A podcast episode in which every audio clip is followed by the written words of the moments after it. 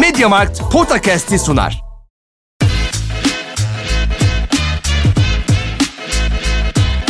Potakast.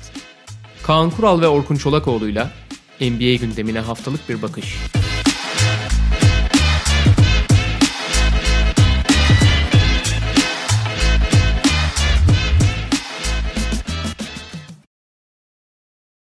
Merhaba, Media Markt'ın sunduğu Podcast'e hoş geldiniz. Bugün Kaan Kural'la birlikte biraz takas gündemini konuşacağız. Haftaya malum trade deadline ve ki gelecek haftada Perşembe değil Cuma kaydı doldurmayı düşünüyoruz. Deadline'ın hemen ardından olup biteni konuşuruz artık spekülasyon yerine diye. Ama şu anda hani bir hafta kalmışken gündem tabii ki biraz takas NBA'de. Zaten çoğu takımla ilgili sağlıklı bir şey konuşmak da mümkün değil açıkçası. NBA'in öyle bir dönemi. E, aslında her sezon yani böyle Ocak sonu, Şubat başı biraz bu şekilde olur ama son iki yıldır Covid sebebiyle ve biraz dağılan kadrolar vesaire işte geçen sene sıkışan fikstür bu gibi ekstra faktörlerle birlikte biraz daha ekstra bu durumun yaşandığını da görüyoruz. Bu sezonda aynı durum geçerli. O yüzden hani takas gündemi, takas dedikoduları üzerinden ve ihtimaller üzerinden belki bazı takımları konuşmak daha doğru olur diye düşündük. Aynen öyle.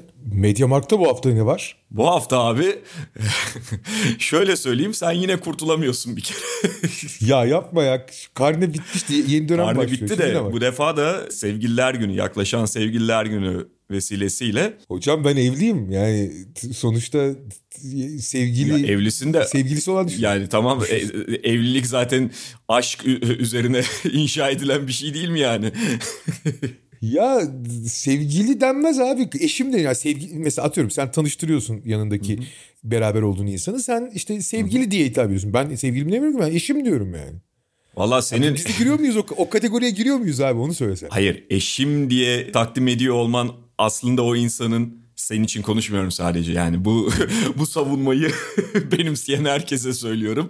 Aslında özünde o insanın sevgiliniz olduğu gerçeğini değiştirmiyor. Bak bu saatten sonrasını artık bana değil, e, dinleyicileri değil yengeye açıklayacaksın. İyi abi. Yani sevgililer günü için sanırım bir kampanya var. E, evet yani sevgililer günü hediyeleri için yine fırsatlar. Aşkınıza hediyeler Mediamarkt'ta. Siz Kaan Kural gibi yapmayın efendim. Abi ben zaten kaptırmışım kendimi. Bak ya vardır ya yoktur. Hani eşim de bilmem neydi artık sevgili diye geçmiyor. Ha şu olabilir yani işte biz beraberliğimizde belli bir süreyi geride bıraktık artık böyle hediyeleri falan geçtik de diyor olabilirsiniz. Neyse fırsatlara bakın. Belki iyi bir şey çıkar. Aynen öyle. İnsan ke- kend- ben kendimi seviyorum abi. Öyle öyle bakıyorum bazen. Kendine bir şey al abi o zaman. Peki yani şöyle istersen sıralama üzerinden gidelim Kaan abi. Belli noktalarda tabii dağınık da gideriz. İşte X takımdan bahsederken şu şunla yapabilir, şu ihtimal var, şu konuşuluyor derken zaten atlamalarda olacaktır. Belli kısmında zaten hani bazı takımlar için bunları konuştuk ama tabii her geçen günle her geçen hafta ile birlikte yeni dedikodular ya da yeni bilgiler de ortaya çıkıyor. Belki o taze bilgilerden bahsetmiş oluruz. Şimdi mesela Doğu Konferansı'nda birinci sıradan başlayacak olursak Chicago Bulls'un örneğin bir Jeremy Grant'le ne kadar ilgilenebileceği ve Jeremy Grant'ın onların ihtiyacını ne kadar karşılayacağından bahsetmiştik. Yaklaşık iki hafta önce sanıyorum bunu konuştuk. Malum onlar yani Patrick Williams'ın sakatlığından beri aslında o pozisyonda bir açık yaşıyorlar. Takım tam kadro olduğunda dahi işte 3 guardla falan oynayarak böyle 3 guard artı DeMar DeRozan artı Vucevic maçları kapatan bir takım. Jeremy Grant'i bir şekilde alsalar onlar için şahane olabilir ama yine iki hafta önce bundan da bahsetmiş olabiliriz. Yani Jeremy Grant'in de başka bir takıma gitse dahi orada çok yüksek bir rol istediği, bunu talep ettiği öyle üç, e, Denver'daki gibi üçüncü oyuncu falan olmayı değil takımın ana oyuncularından ana top atıcılarından biri olmayı talep ettiği söyleniyor. Bu Chicago'nun hani e, vizyonuyla ve Jeremy Grant'e çizdiği görevle çok örtüşmeyebilir tabii. Ya bunu iki hafta önce de konuşmuştuk da şimdi takas döneminde şöyle bir problem var. Şimdi mesela bakıyorsun ya doğal olarak pek çok takımın ihtiyacı var. Ama bu sene aslında takasın yani takas peşinde koşan ve takas yapmak isteyen takım sayısı ya belki de son 20 yılın en yüksek seviyesinde. Yani bak- bakıyorsun abi doğudaki ilk 6 takım dip dibe yani. Hani küçücük bir fark bile onları biraz daha öne çıkarabilecek durumda. Herkes o küçük farkı yaratacak şeyi istiyor. E, play-in yarışında işte Boston, e, Atlanta, Toronto da mesela hani ilk 6'da olmayanlar. İşte Charlotte'ın pivot ihtiyacı falan derken hani 10 tane takım alıcı konumunda doğuda. E batıda da neredeyse ona yakın bir takım var. Sorun şu ki abi yani sonuçta takas bir alışveriş. Fakat bunu dediğim gibi iki hafta önce de konuşmuştuk. Burada satıcı konumundaki takım sayısı çok azaldı. Bunun iki tane temel sebebi var. Biri takas dönemini iki hafta öne çektiği için NBA geç önceki sene. Bu şöyle bir şey yapıyor. Yani iki hafta çok bir şey değiştirir mi? Değiştirir şöyle değiştirir. İki hafta daha oynadığınız zaman hani işte şu anda 47-48 maçları 53-54 maçlara geldiği zaman takımların 3 aşağı 5 yukarı hedefleri ve resimleri daha belli oluyor. Yani hani daha fazla takım hedeflerinin uzak kaldığı için satıcı konumuna geçebiliyor. E artı bir de play-in geldi. Abi şimdi playoff olduğu zaman işte 8. olmak mü- için bir mücadele vardı. İşte 10-11 takım onun için mücadele. Yani 4, 4 hatta 5 takım havlu atmış oluyordu takas döneminde. Abi şimdi play-in gibi bir hedef olduğu için yani şu aşamada 2 en fazla 3 takım konferans başına. Yani toplam 5-6 takım sadece tamamen havlu atmış konumunda. E şu anda bakıyorum abi tamamen havlu atmış gibi görünen net 4 takım var. Hani 2 takım daha sayarsın belki yani. Şimdi bu durumda satıcı sayısı çok azaldığı gibi işte mesela en önemli örneği Jeremy Grant örneğini verdim. Ben Simmons tabii ayrı bir vaka onu bir kenara koyarsak yani. E onun dışında abi satıcı çok az piyasada. Hamle yapmak isteyen çok, satıcı çok az. Alıcı çok fazla. E bu da bir ayrı dinamik yapıyor. Perde arkasındaki pazarlıkların çok daha keskin olmasına yol açıyor. Eminim ben Detroit Jeremy Grant için yani Chicago dışında 10 takımla konuşuyordur neredeyse. Çünkü Jeremy Grant öyle bir rol oyuncusu ki hemen hemen her takımın ihtiyaçları için belli oranda katkı verir. Ama senin söylediğin konuya geri dönersek Jeremy Grant özelinde yani eğer Denver'da aldığından farklı yani Detroit'te aldığı türde bir rol istiyorsa e o zaman abi alıcı kalmıyor bir anda yani. Çünkü onu almayı düşünen hiçbir oyun takım ona o rolü vermek istiyor. Çünkü onun için ideal bir rol değil o. Evet geçen sezon bizim beklediğimizden daha önemli bir taşıyıcı oyuncu olabileceğini gösterdi ama yüksek hedefleri olan bir takımda Jeremy Grant'in bir değil ikinci opsiyon olması bile çok ciddi tartışmalı. Hani onun için ideali üçüncü opsiyon olması, oyunu iki taraflı oynayabilmesi, işte bir, çok fazla pozisyonu savunabilmesi, iyi bir tamamlayıcı olabilmesi onun için ideal rol. Daha doğrusu bir üst düzey bir takımda. Ha gidersin Detroit'e, gidersin Orlando'ya, birinci takım oyuncu da olursun. Ne olacak yani?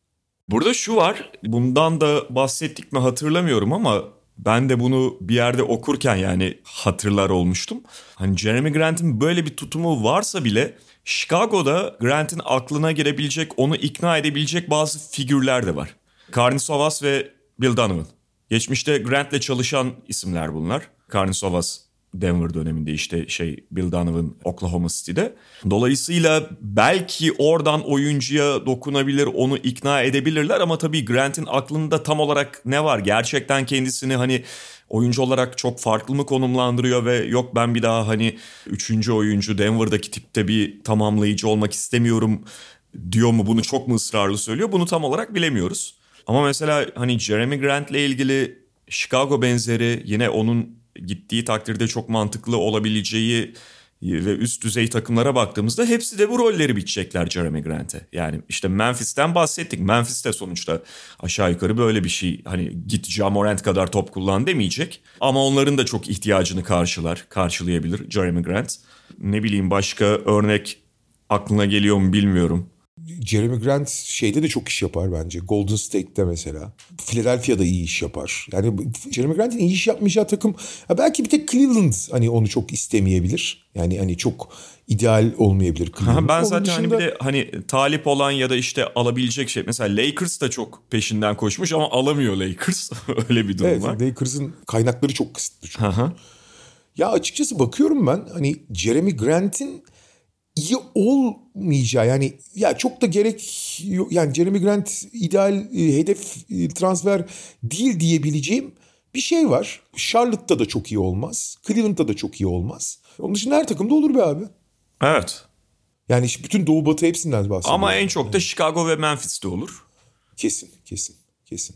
İşte bakalım yani öyle bir şeye razı olacak mı? Çünkü mesela Bu arada Denver'da da çok iyi olur ama bir daha döner mi? yani ve mesela hani Chicago'nun Patrick Williams artı işte takas vesaire neyse Detroit'i çok tatmin edebilecek şeyler de çıkarabileceğini zaten biraz konuşmuştuk. Memphis de biraz belki yakın bir şey getirebilir draft haklarını ekleyerek ama Memphis, e, Memphis'in şansı şu. Memphis'te hala geniş ve kadro ve işte dikkat çekici belli oyuncular var. Yani onların hala bir değeri var.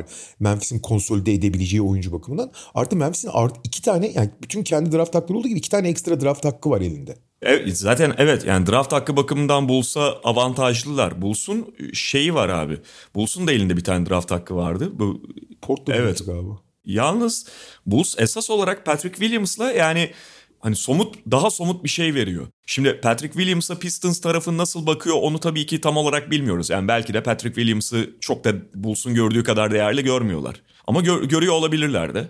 Patrick Williams o draftta hani üzerine çoğu takımın eğildiği bir oyuncuydu. İşte dördüncü sıra seçim, şey seçim falan. Bu sene evet sakatlık sebebiyle oynayamıyor ama sende direkt yer bulacak bir oyuncu vesaire. O yüzden hani Patrick Williams eğer Detroit'te kendisiyle ilgili şey düşünüyorsa, potansiyelini ciddiye alıyorsa bir draft hakkından nereye düşeceği çok da belli olmayan bir draft hakkından çok daha yukarıda görülebilir Pistons perspektifinde.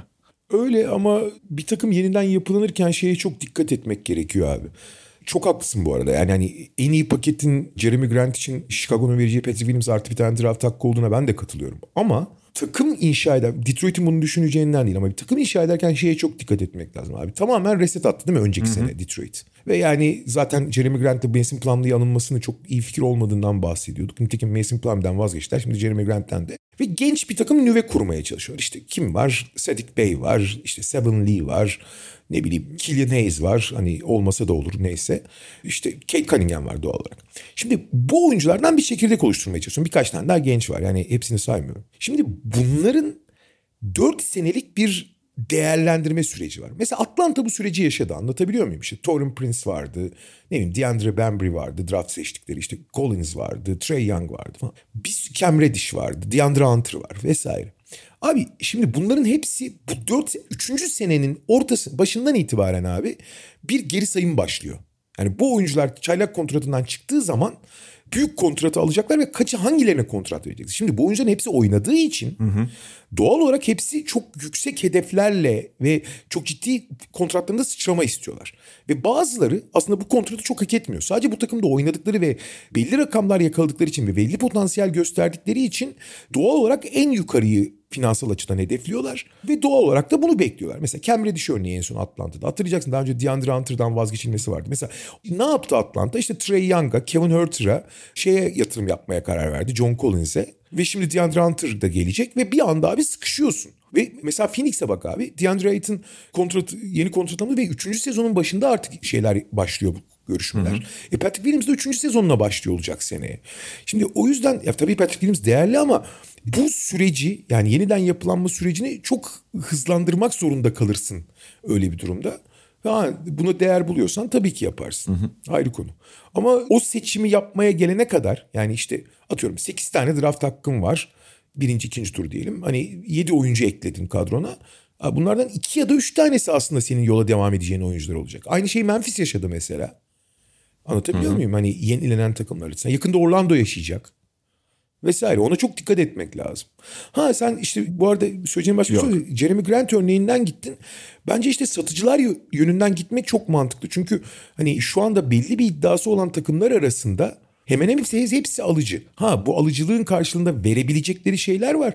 Ama o takımların yani ilk onar sıradaki işte toplam 20 takımın vermeyi düşündüğü parçalar ligin sportif dengesini değiştirecek şeyler değil. Onlar güçlenmeye çalışıyorlar. Yani mesela atıyorum Cleveland Ricky Rubio'yu ya da Colin Sexton'ı takas edebilir. Onlar sakat oldukları için. Yani bu sene güçlenmek için şey yapabilirler. Ha Colin Sexton'ı yaparlar mı ayrı konu ya da Ricky Rubio'yu vesaire. O yüzden bence satıcı konumundakilere bakarsak daha iyi ederiz. Ya burada istersen direkt satıcılara geçmeden Ben Simmons'tan da bir bahsedelim. Çünkü o ortada kalan bir durum. Tam onu diyecektim. Burada tabii en kritik belki de ya bütün domino taşlarının düşmesini beklediği ana parça Ben Simmons. Ve düşmüyor. yani düşmeyecek Abi- gibi de gözüküyor. Abi şöyle bir problem var. Bugün ben şimdi sene başından beri zaten Ben Simmons çok büyük bir hikaye ama sene başından beri hani konuşuluyor konuşuluyor bir süre sonra hani maçlar falan oynandığı için başka hikayeler girdiği için hani biraz unutuluyor. Herif ne yaparsa yapsın deniyor mesela. Fakat bir tane acayip haber çıkıyor değil mi? İşte şu, şu karşılığında verilmek isteniyor Evet. falan. Abi bir kere bunların %90'ı bu haberlerin %95'i hatta güdümlü haberlerdir. Bunu unutmayın. Yani doğru veya yanlış demiyorum. Ama bir yerlerden sızdırılmıştır.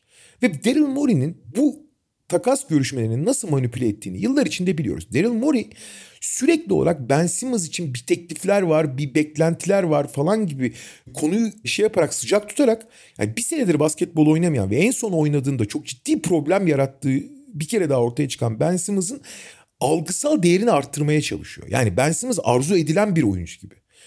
Fakat abi şimdi eğri oturup doğru konuşmak lazım.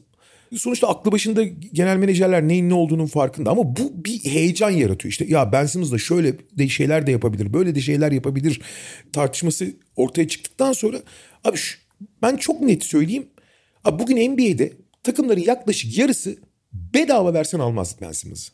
Çünkü Ben Simmons evet gerçekten belli özellikleri olan bir oyuncu. Adam All NBA seçildi abi yani. Hani yani NBA'nin en iyi 15 oyuncusu arasına girdi. All Star seçilen. Bunları kimse bir şey diyemez. Çok güzel. Fakat abi üst düzey bir hedefe yürümeye çalışırsan belki de NBA'in takım mühendisliği açısından en zor oyuncusu. Yani etrafında takım kurması en zor oyuncusu yani. Hı hı. Hakikaten. Yani topu elinde topa sahip olup da bu kadar geri adım atan, bu kadar inatçı, saha dışı uyumu son derece sorunlu. Zaten abi adama bakıyorsun hani mimiği olmayan son derece soğuk yani şimdi Kavay da öyle. Ama abi Kavay tamamen oyuna konsantre olduğu için onun o uyumsuzluğu çok problem yaratmıyor. Toronto'da da mesela öyleydi. San Antonio'da da öyleydi. Ama abi Ben Simmons uyumsuz bir taraftan da. inatçı, yani işte şey diyor ben bundan sonra üçlük atacağım diyor. Hiç atmıyor. Ulan bari dene yani. Hani anlatabiliyor muyum? Hani hiçbir şekilde ikna edemiyorsun. Takım arkadaşlarıyla olan iletişim çok ciddi sorunlu. Abi takım yeniliyor mesela. Embiid takımın yıldızı onu suçlayabiliyor. Anlatabiliyor muyum? Ya bu iletişim yani sağ dışı problemleri de bir tarafa. E, kendisini geliştirmek için herhangi bir şeyi olmadığını görüyorsun. E bu sene yaptıklarını görüyorsun abi. Yani işler istediği gibi gitmediği zaman çok büyük bir soruna da dönüşebilir. Artı bütün bunların dışında teknik olarak da inanılmaz zor bir oyuncu bir takıma monte etmek için. Değerli olsa da. Ben eminim abi NBA takımlarının yarısı bedava versen almaz. Bir de çok yüklü kontratı var yetmezmiş gibi yani. Şimdi abi ne yapacaksın? Ha bunun yanı sıra Daryl Morey zaten büyük kurt olduğu için şeyin de farkında. Tobias Harris de evet geçen sezon kariyerinin en iyi sezonunu geçirdi. Bu sezon biraz düştü hafif toparlarken Tobias Harris de henüz değerli gibi gözükürken ondan da kurtulmaya çalışıyor bir taraftan. Evet. Çünkü Tobias Harris artık kontratın adamı. Tobias Harris şu aşamada negatif bir kontrata dönüşmek üzere. Şu anda nötr kontrat. Çünkü çok yüklü kontratı var. O kontratın karşılığını verebilecek tam bir oyuncu değil. Çünkü Tobias Harris'i iyi izlerseniz Tobias Harris iyi bir oyuncu yani. Bunu kimse inkar edemez. Fakat çok sınırlı bir oyuncu. Çok belli şeyler yapıyor. Mesela sola dribbling yapmadan şut atamıyor abi adam. Baba 80'lerde 90'larda oynanıyordu o basketbol. Hı hı. Ha, tek tarafa dribbling yaparak basketbol mu oynanır? Artık abi savunmalar o kadar akıllı ki sana nefes aldırmazlar yani. Ha 3 sayısını çok geliştirdiği için en azından bir silah daha edindi ama dikkat et abi Tobias Harris'in yaptığı şeyler çok sınırlı sayıda şey yapıyor. Abi sınırlı sayıda şey yapan oyuncuların artık üst düzeyde performans vermesi çok zorlaşmaya başladı. Şimdi abi bir tane çok problemli oyuncu artı değer katıyor katmasına ama çok sorunlu. Bir tane de Hani eğer çok objektif bakarsan negatif değer demek istemiyorum ama nötr değerde çok yüklü bir kontrat daha. Şimdi abi bunların el değiştirmesi falan çok zor ama Mori ne yapıyor? Sürekli bir şeyleri kaynatıp hani bunlar değerli falan gibi yapmaya çalışıyor. Ve bir şekilde bence birini ikna edecek. Öyle ya da böyle. Artı Ben Simmons'ın uyabildiği takımlar da var. Ben mesela Ben Simmons'ın uyabildiği iki tane takım görüyorum açıkçası. Tüm NBA'de hani düşündüm düşündüm düşündüm. Hani iki tane takım gördüm sadece uyabileceği. Hı hı. Bir tanesi olmaz. Onu söyleyeyim. Toronto yapmaz bunu. Çünkü yapabilmesi için Toronto'nun başka şütörlere ihtiyacı var. Ya işte Fred VanVleet temel düşündüm ama ya, takımda şütör kalmıyor o zaman. O zaman Ben Simmons daha da zorlaşıyor. Çünkü Ben Simmons'ın iyi yaptığı şeyler Toronto'nun takım prensiplerine çok uyuyor. Yani onu çok zenginleştirir.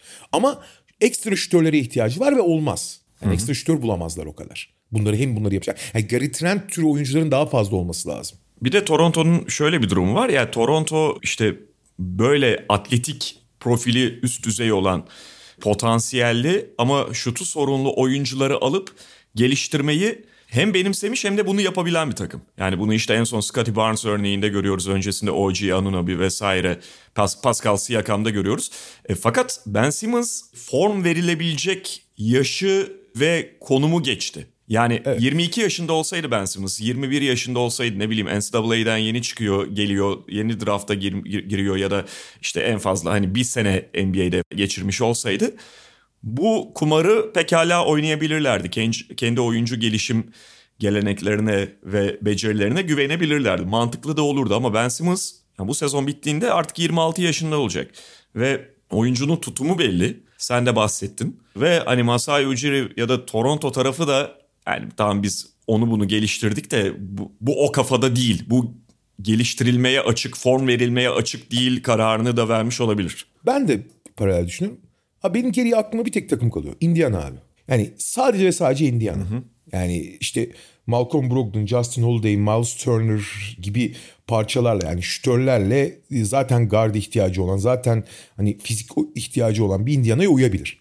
Ama orada da Rick Carlisle hiç isteyeceğini zannetmiyorum ben. Yani zaten Rick Carlisle dünyanın en iyi atçı, en ters adamıdır.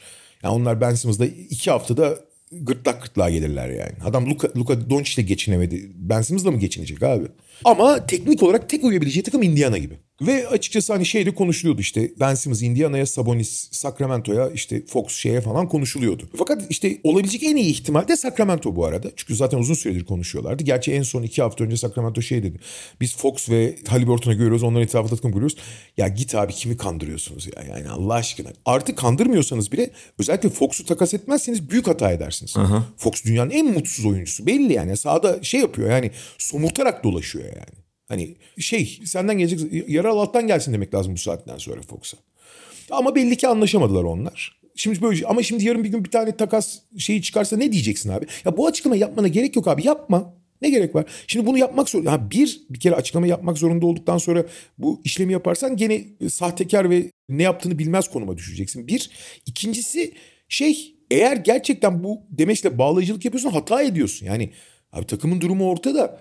Buddy Hield'dan ve Fox'tan bir an evvel kurtulman lazım senin. Fox hala artı bir değerken yani artı bir değer gibi gözükürken bir an evvel kurtul. Çünkü gün geçtikçe değerini kaybediyor sahadaki haliyle. Hield zaten negatif kontrata döndü ayrı konu ama şütör olduğu için şütör her zaman bir şekilde ya abi şütördür gelsin deniyor.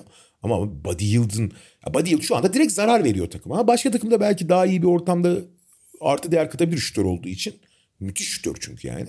Ama şu anki durumda onların kesin gitmesi artık kontratı bitecek olan ve bir yere gitmeyecek Sacramento'nun da Harrison Barnes'ı mutlaka ve mutlaka sezon sonuna kalmadan bir değere dönüştürmesi lazım. Çünkü Harrison Barnes sezon sonunda serbest kalacak ve hiçbir değer elde edemeden karşılığında kaybedeceksin. Bu üçünü mutlaka değiştirmesi lazım Sacramento'nun.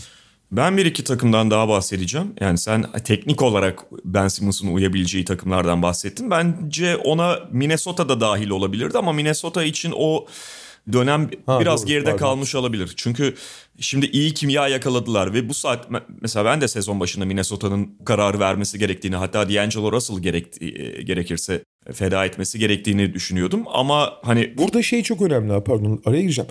Carl Anthony Towns belki de Ben Simmons için en iyi partner tüm NBA. Tabii tabii.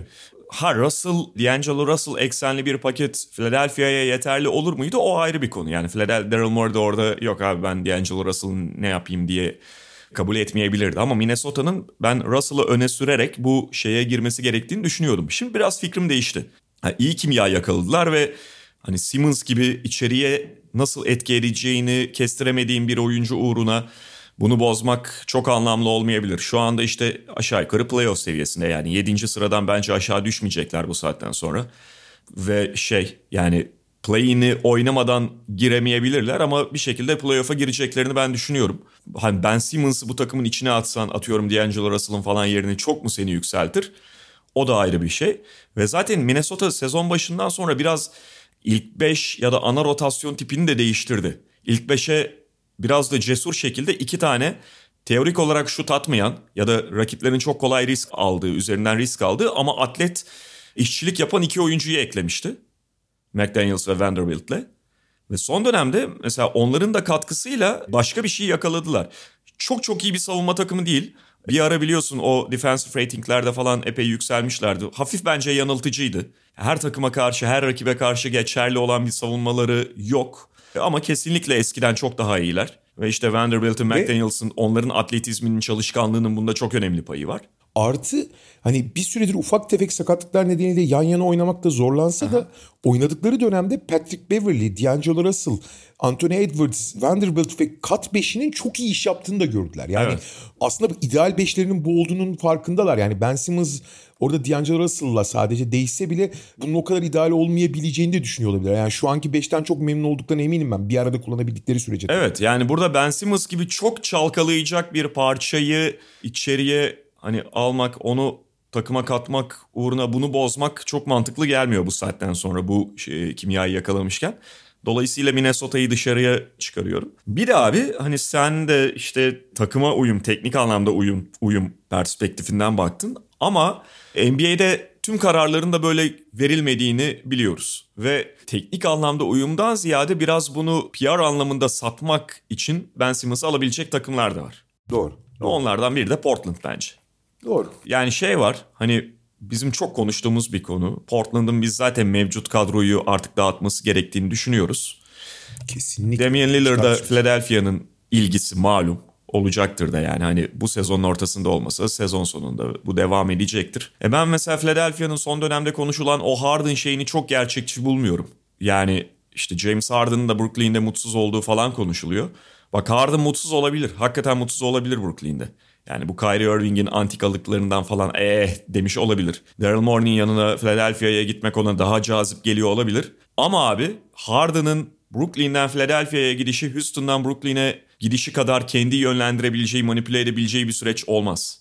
Ya yapamaz onu. Kontratı bitiyor abi Harden'ın sene sonu. Ama kontratı bitiyor da Philadelphia o şeyi yapamayacak. Yani kontratı atamaz üstünden. Harden'ı free agent olarak almak için kontratı bitiyorsa dahi iki şeye ihtiyaçları var. Ya sign and trade yapacaklar ya free agent imzalayacak. Free agent imzalaması mümkün değil bence.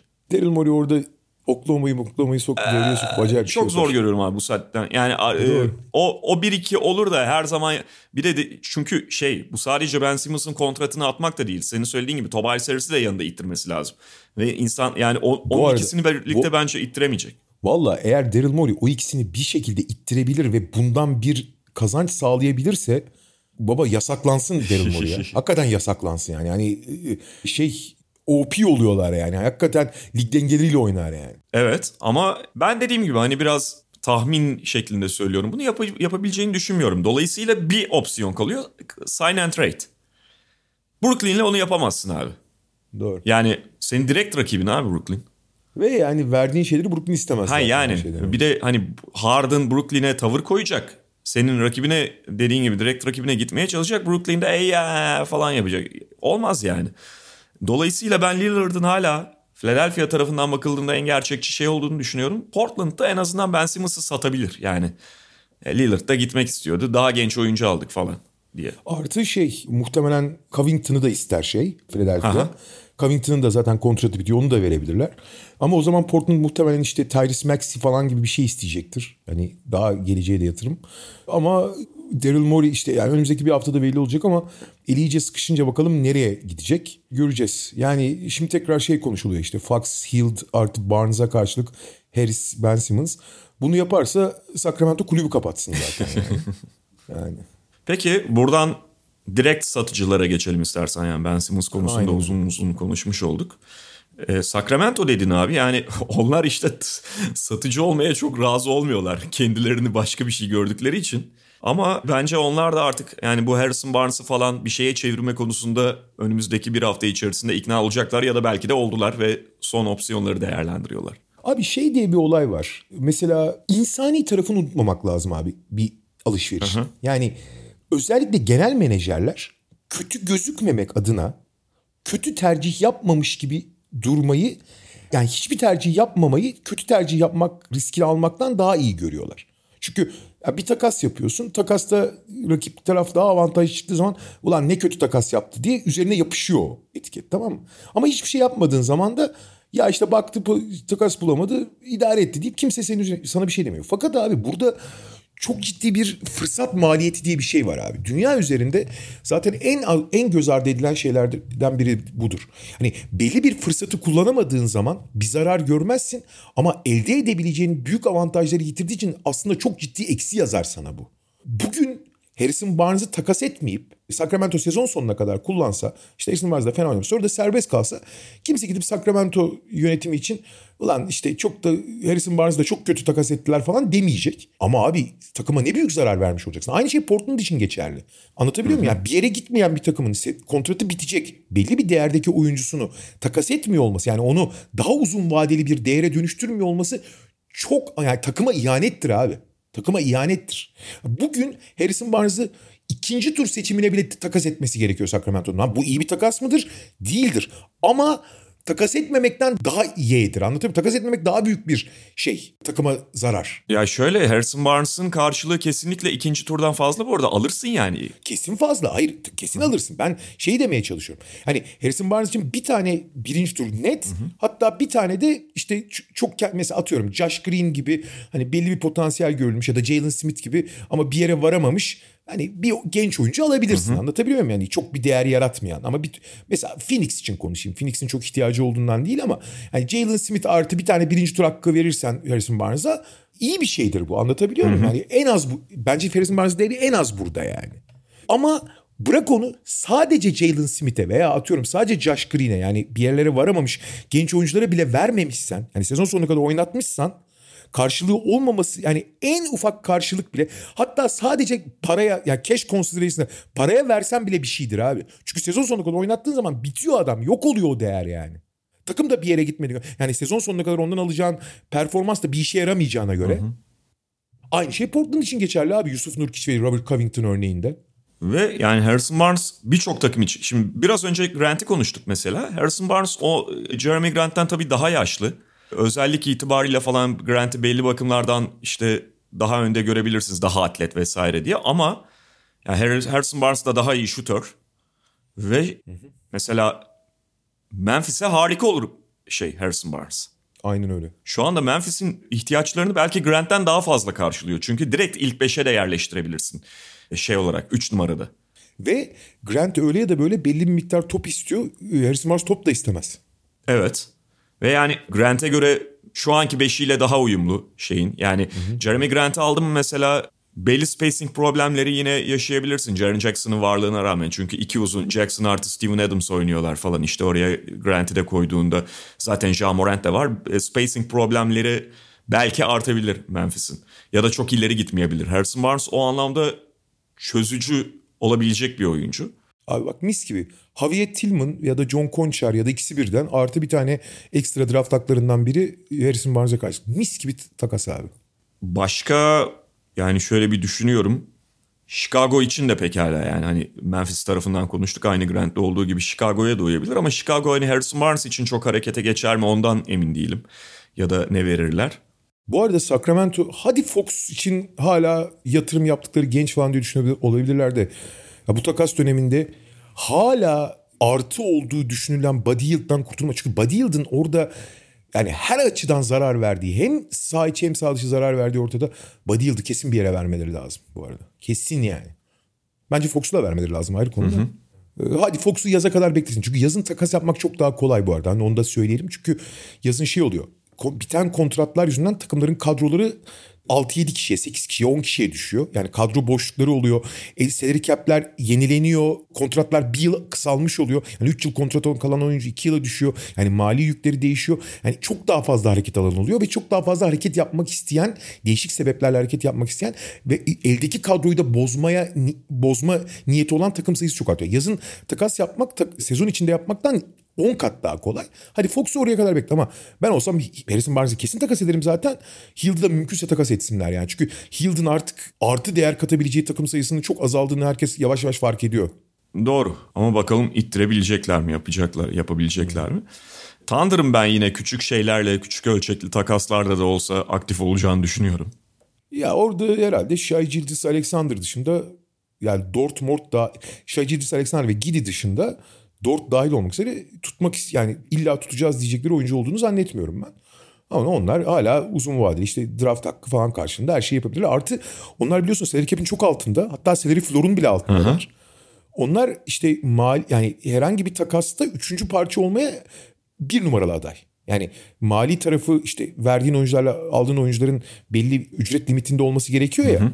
Orada Oklahoma City üçüncü parça olarak mutlaka eklemlenmek isteyecektir. Oraya mutlaka bir şekilde. Artı onların da draft hakları var. Mesela daha iyi bir draft hakkı için daha kötü bir draft hakkını verip hani her tür şeyi yapabilir. Oklahoma City şey abi. Söyle şey gibi. Kataliz, katalizör abi. Bütün takasların katalizörü olacaktır ona eminim ben. Ama ellerinde de açıkçası hani kısmen Dort diyebilirsin ki onun dışında da çok cazip bir oyuncu da yok. Yani e, herhangi bir oyuncusunu vermek ister ama Oklahoma City'den ya şu oyuncuyu alacağım, almak istiyorum diyecek bir alıcı olacağını da zannetmiyorum. O ayrı konu. Yok yani o seviyede bir oyuncu yok. Yani daha çok ikinci tur silkelerler biraz yine. Bir yerlerden alırlar. Katalizörlükten iyi iş çıkarır onlar bakma sen. Şeyi falan yani böyle ufak takaslarla da birebir hani üçüncü bir takım dördüncü bir takım olarak dahil olma değil de birebir takaslarla da o ikinci turları alabilirler. Mesela Tabii, bu tabii. ellerinde işte şey Kendrick Williams tipi oyuncular var ya. Yani bu takım için o kadar da şey değil ama başka bir takımda tabii ki böyle direkt hani son parça olmayacak ama 8. 9. oyuncu olabilecek daha iddialı bir takımda o rolü oynaması daha mantıklı olabilecek Kendrick Williams falan tip oyuncularla o tip takaslara girebilirler. Doğru aynen. Houston burada ilginç. Onlar bence Christian Wood ve Jashan Tate için bir şey bulurlarsa müşteri direkt takas etmek isterler. Ve Eric Gordon Wood'un- hatta. Aa, e, tabii Eric Gordon zaten bir numara. Eric Gordon'u takas etmek daha kolay. Tabii Eric Gordon'un getireceği de az. Çünkü Eric Gordon'un çok yüklü kontratı var. Seneye de devam ediyor. Onu, ve bugün Eric Gordon evet yararlı bir oyuncu ama sınırlı bir oyuncu. Yani hem dakika olarak hem artık yaşı da ilerledi. Hani bugün Eric Gordon'u her takım ister ama karşında pek bir şey vermek istemezler. Çünkü çok ciddi bir mali yükün altına giriyorsun Eric Gordon'u aldığında.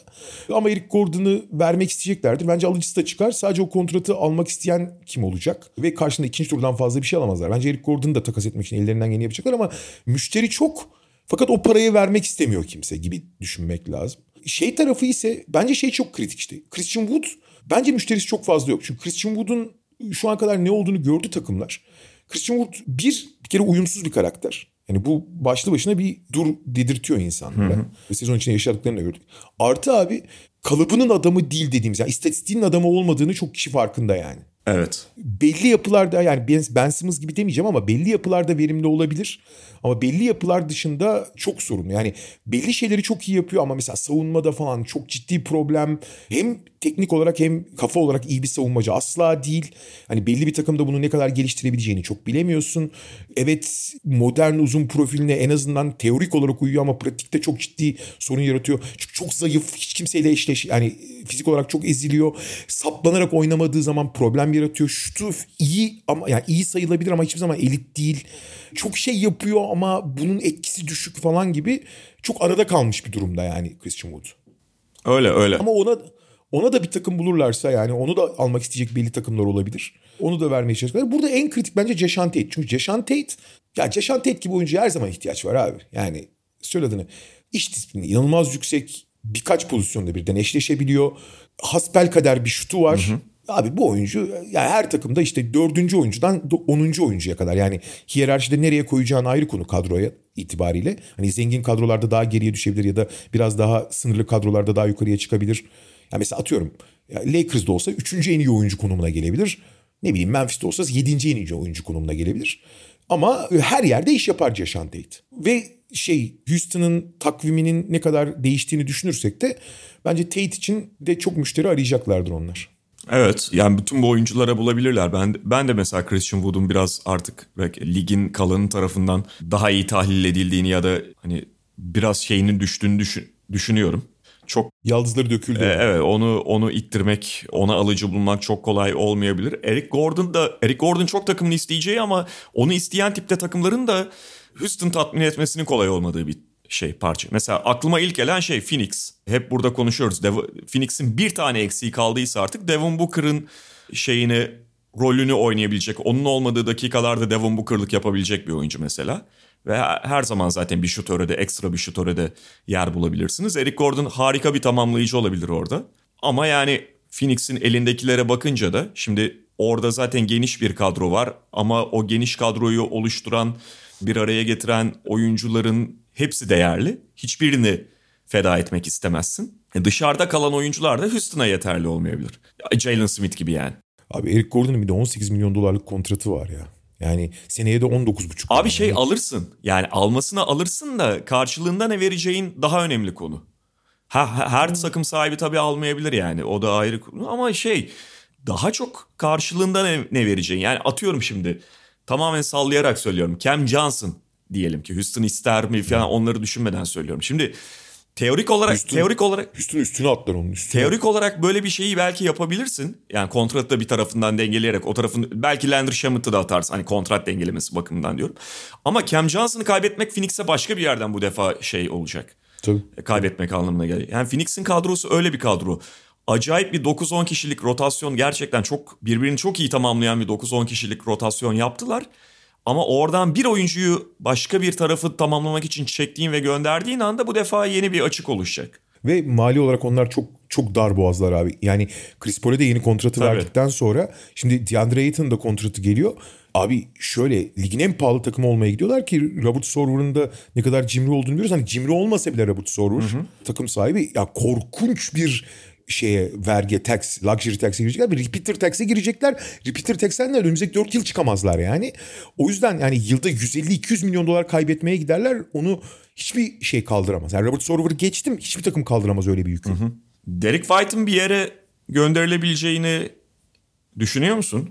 Valla olabilir ama San Antonio geleneksel olarak zaten sezon içi takası yapmaz. Evet ama Tarih- şey işte son şeylere baktığımızda yani yakın tarihe baktığımızda San Antonio hiç bu konumda değildi hemen hemen hiç. Doğru çok haklısın. Ama ben San Antonio'nun da şu anda o konuda çok aktif olacağını düşünmüyorum. Çünkü onlar yani işte bu konumda artık hangi oyuncularla yola devam edeceğizi görmeye çalışıyorlar. Oyuncularını geliştirmeye çalışıyorlar. E Derek White değerli bir oyuncu ve atıyorum işte Primo, Vassell, Lonnie Walker gibi yani be- belli ya Lonnie Walker'ı saymayayım hadi. Vassell ve Primo gibi tabii ki Dejounte Murray gibi guardları var. Belki Derek White biraz fazla olabilir ama bunlardan hangisine yatırım yapacağına henüz net karar vermiş değiller bence. Ben o yüzden Derek White'ı hala çok değerli olduğunu düşündükleri ve değerli olduğunu düşündükleri bir parçayı da asla takas edeceğini düşünmüyorum ben San Antonio'nun. Çok çok özel bir durum olmadığı sürece yani. İşte hani Derek White'a güzel bir teklif gelirse yalnız yani güzel ne kadar güzel gelebilir onu da bilmiyorum ama çok böyle 20'den sonraya kalacak gibi gözükmeyen bir draft hakkı mesela ya da belki daha genç bir oyuncu mesela bilmiyorum. Vallahi bence San Antonio tatmin etmez. Bu arada abi Derek White bence yani göründüğünden çok daha değerli bir oyuncu. Doğru ama işte o tip Ama- oyuncular göründüğünden yani esas değerine ulaşmak için bu San Antonio'dan farklı profillerde takımda olmalılar. Kesinlikle ve yani gideceği pek çok takımda şu San Antonio'dan çok çok daha iyi işi var. Yani mesela Philadelphia'da falan muhteşem olur abi. Kesin. White. Muhteşem yani. Sorun şu ki abi Derek White'da bir tane çok can sıkıcı nokta var. Sağlıklı kalamıyor bir süredir. Evet. Yani böyle atıyorum çok büyük bir sakatlıktan dönüp risk taşıyor demiyorum. Ama abi şey daha kötü. Düzenli olarak sürekli sakatlanan bir oyuncu. Aynen. Yok bu yani Malcolm Brogdon sınıfında. Bu abi özellikle yüksek hedeflere giden takımları çok tedirgin eden bir durum oluyor genelde. Evet ki bu sene sağlıklı kaldı görece. Bir kere Covid'e girdi galiba ya da bir şey olmuştu. Çoğunu oynadı işte- maçları. Çoğunu bir de bileğini burktu galiba da olur yani o şeyler. Şey var tabii burada Indiana. Yani Ha. Portland'dan çok konuştuk. Ya Portland'ın ben hani bir kere daha konuşmaya gerek yok. Ben bütün takımı, bütün takımı yani Nasir Little hariç kısmen Anthony Simons hariç ki kısmen diyorum Anthony Simons'ın da çaylak kontratı bitiyor. O yüzden sıkıntılı bir durum var. Bütün takımı takas etmeleri gerekiyor. Buna ne kadar hazırlar, ne kadar niyetliler. Orada biliyorsun şimdi Neil Olshey ayrıldıktan sonra işte yeni bir yönetim geldi. E, Şey öldükten sonra Paul Allen vefat ettikten sonra takım sahipliği de yönetim de biraz karmaşık. Kimse tam sorumluluk alamıyor gibi. Bu sorumluluğu alıp yani zor kararları veren kişi olmak da kimse istemiyor. Hani hamle yap işte biraz evvel dedim ya fırsat maliyeti sorumluluğun altına girmek kimse istemiyor. Böyle gitsin kardeşim hani zamanı gelince karar veririz durumunda gibi. O yüzden hamle yapmayarak kendi kendilerine zarar verme ihtimalleri çok yüksek onların. Ama abi Nasir Little hariç tüm takım değiştirmeleri lazım onların. Ha, tüm takımı satmaları lazım. Anthony Simons da hariç diyeyim de onun işte kontratı bittiği için yani. Hani tüm takım değiş satmaları lazım. Hele ki dediğim gibi Nurkic ve Covington'ı takas etmiyorlarsa çok büyük ihanettir takıma ama onu çok konuştuk. Burada tabii gidip gelip şeye geliyoruz abi. Belki de en büyük aktör konumunda olması gereken fakat ne kadar olacağı soru işareti olan Indiana Pacers. Yani aynı fikirdeyim. İşte tabii burada yani Indiana'yı da bozan önemli bir gelişme oldu. Biz en son takas konuştuğumuzdan beri Miles Turner'ın sakatlığı. Fakat hala yani Miles Turner'ı bir yere takas edemeseler bile, e, etmeseler bile Domantas Sabonis'le bir hamle yapma ihtimalleri az değil. Hatta yüksek diyebiliriz. Takım kötü çünkü. Ha çok büyük talihsizlikler de yaşadılar. Onu da atlamayalım. Yani Burada- çok fazla sakatlık var şu anda. Burada kısa bir araya Tabii, girmek tabii. istiyorum izin verirsen. Abi Miles Turner o kadar özel bir oyuncu ki. Yani NBA'deki 450 oyuncu arasında hiyerarşide kaça koyarsın? Belki 50'ye 60'a koyarsın. Yani bilmiyorum nereye koyarsan koy. Fakat abi Miles Turner spesifik olarak tüm NBA'nin en özel oyuncularından biri. Niye? Çünkü muazzam bir blokçu. Bu blokçuluğunun yanı sıra son iki sezonda savunma yönünü geliştirdi. Çünkü blok yapmak savunma demek değildir ama savunma pozisyonundan ödün vermeden blokçu olup gerçekten iyi bir savunmacıya dönüştü. Çember savunucusuna dönüştü. Artı en büyük zaafı olan rebound konusunda da vasata geldi. Yani rebound konusunda korkunç değil artık. Şimdi bir de bunun yanında hücumda dışarıdan oynayıp 3 sayı atabildiği için takım mühendisliği adına oyuncu özelliklerinden çok çok çok daha büyük bir artı getiriyor. Nasıl Ben Simmons oyuncu özelliklerinden oyuncu özelliklerinin yanında takım mühendisliğinde çok ciddi bir sorun yaratıyorsa Miles Turner da tam tersine oyuncu özelliklerinin üzerine çok büyük bir kolaylık yaratıyor. Sahada senin şut konusunda sorunlu bir oyuncu barındırmanı sağlıyor çünkü. Ve bu acayip büyük bir rahatlık ve acayip büyük bir esneklik yaratıyor takıma. Bu yüzden Miles Turner oyuncu kalitesinin çok üzerinde değerli aslında. Ama senin söylediğin gibi sakatlandı maalesef. Ve bu sezon oynayıp oynamayacağını soru işareti yaratan bir sakatlık bu. Aynen aynen yani böyle bir durumda da şimdi hani ya oynamazsa da tamam oynamasın gelecek sezona bakarız diye yaklaşılabilecek atıyorum mesela Lillard teorik olarak Lillard'a belki böyle bir takı konuştuk ya onu Philadelphia böyle de bakabilir diye. Turner hani başka bir takımın o şekilde yaklaşacağı bir oyuncu değil. Ve ya da Indiana'yı tatmin edecek aseti elden çıkaracağı böyle bir durumda oyuncu değil. O yüzden Domantas Sabonis üzerinden bir takas sanki daha muhtemel gibi. Ya Sabonis'le ilgili şöyle bir şey var. Ya Sabonis çok göz alıcı istatistikler yapıyor falan işte çoğu zaman hani ya Indiana'da bir problem varsa da bu adamın günahı değil diye görebiliyorsun. Evet yani direkt faturayı Sabonis'e çıkarmamak gerekiyor. Ama Indiana tarafından, takım tarafından baktığında da ya oyuncu 25 yaşında. Çok genç bir oyuncu değil. Daha böyle detaylı baktığında her takıma, her yapıya adapte edilmesi ya da etrafında takım kurulması çok kolay bir oyuncu da değil. E senin takımın kötü, derecen kötü. Elinde takas edebileceğin bir numaralı oyuncu, bir numaralı aset bu. O zaman da bütün bunları bir araya getirdiğinde takas etmek en mantıklısı, en hayırlısı gibi gözüküyor Pacers açısından. Şey de var tabii. Bir avantaj hem Miles Turner hem Domantas Sabonis'in kontratları hiç fena kontratlar Aha. değil. Yani mali yük de getirmeyecek alacak takıma. Miles Turner 18, Domantas Sabonis 18,5 yani. Evet. Ama işte Sabonis de mesela Ben Simmons ölçeğinde olmasa da monte etmesi zor bir oyuncu. Çünkü 5 numara özelliklerine yani savunma özelliklerine sahip değil. Hücumda 5 numara gibi oynaması lazım. Yani senin onu ancak Carl Anthony Towns ya da işte Miles Turner gibi oyuncularla yan yana oynatabiliyor olman lazım. Yani standart pivotlarla falan çok zorlanıyor işte yani durum. Yani Miles Turner'la bile olmamış, doğru düzgün olmamış. Başka uzunla nasıl olacak yani? 5 numara oynatırsan da hiç çember savunamıyorsun bu sefer. Bilmiyorum nereye verebilirler, ne olabilir, ne çıkarabilirler. Mesela son dönemde Washington konuşuluyor ama Washington hani Washington'ın da Bradley Beal'ı vermeyeceğini farz ederek düşünürsek e, onun dışındaki hangi Washington oyuncusu şu anda Indiana'yı ikna edebilir? Valla şöyle Washington'da şu anda bakıyorum.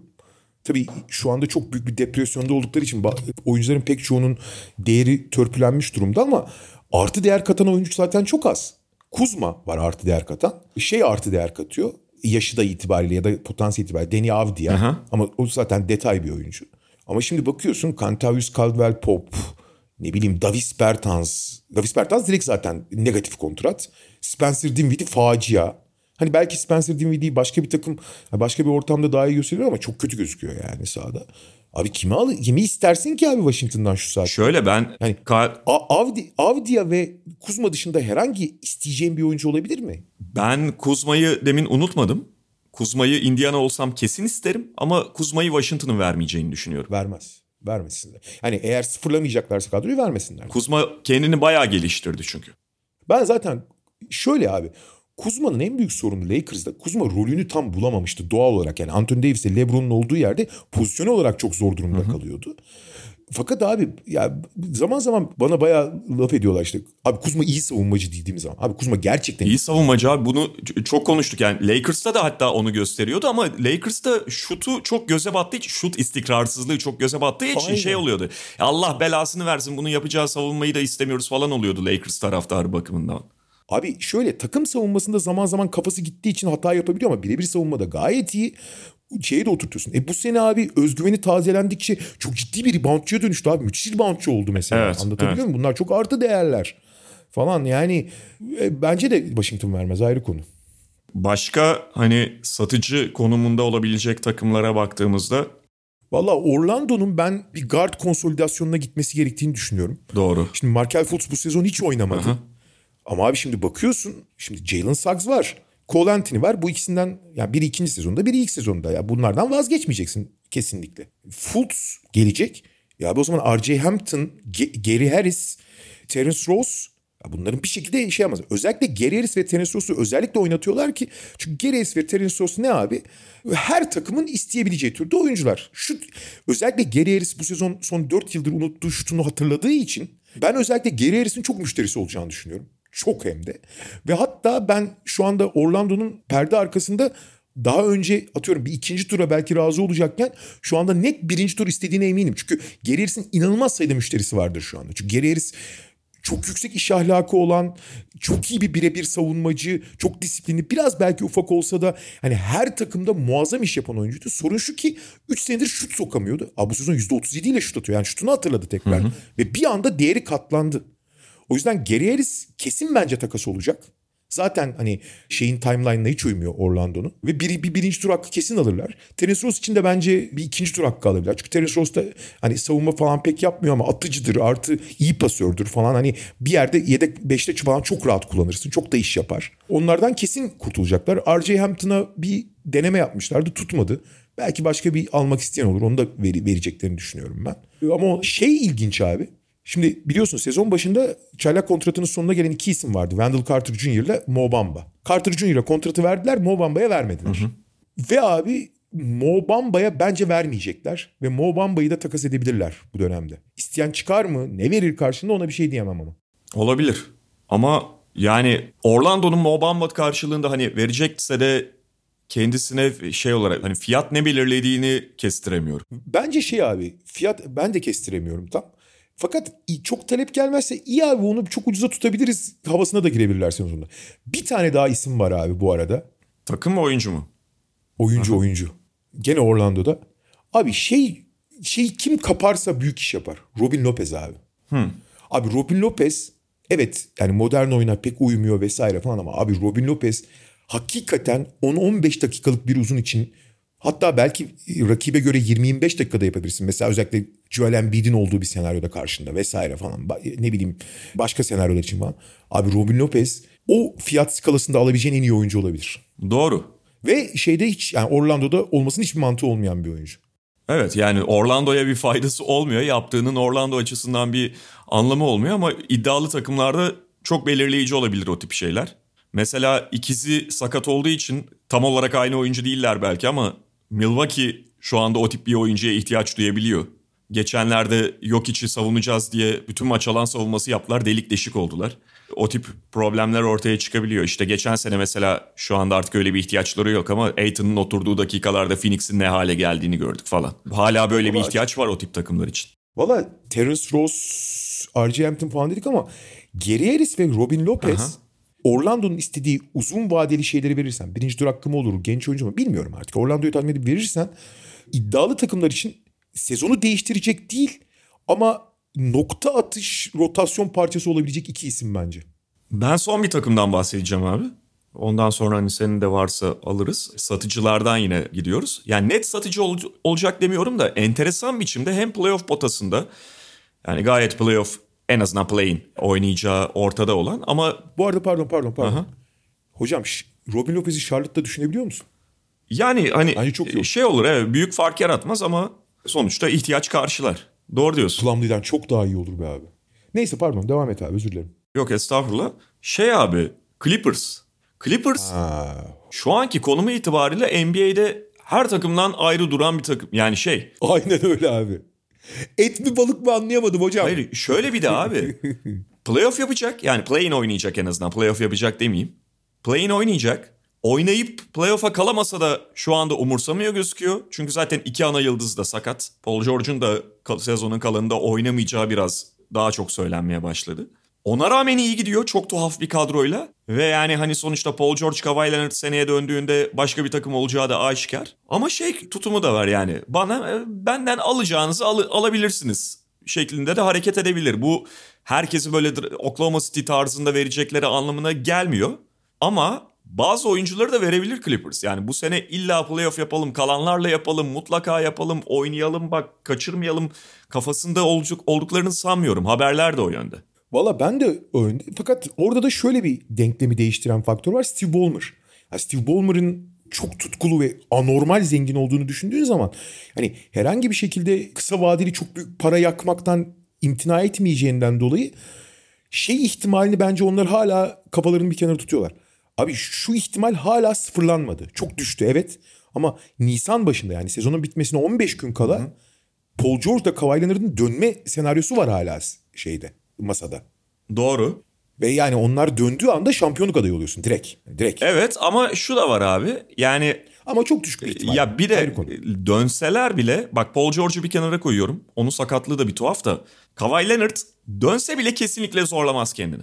Katılıyorum, katılıyorum. Kawhi Leonard %100 bir Kawhi Leonard ya da oraya yakın bir Kawhi Leonard gibi oynamadığında da hani şampiyonluk adaylığın biraz şeye gidiyor. Ya çok tuhaf, çok enteresan bir takım bu arada. Yani Lou yine acayip iş yaptı. Bence of. Abi. Ya bu takım dökülürdü resmen... başka bir yerde başka bir konum başka bir ko- koçla falan şey direkt lotarya takımıydı.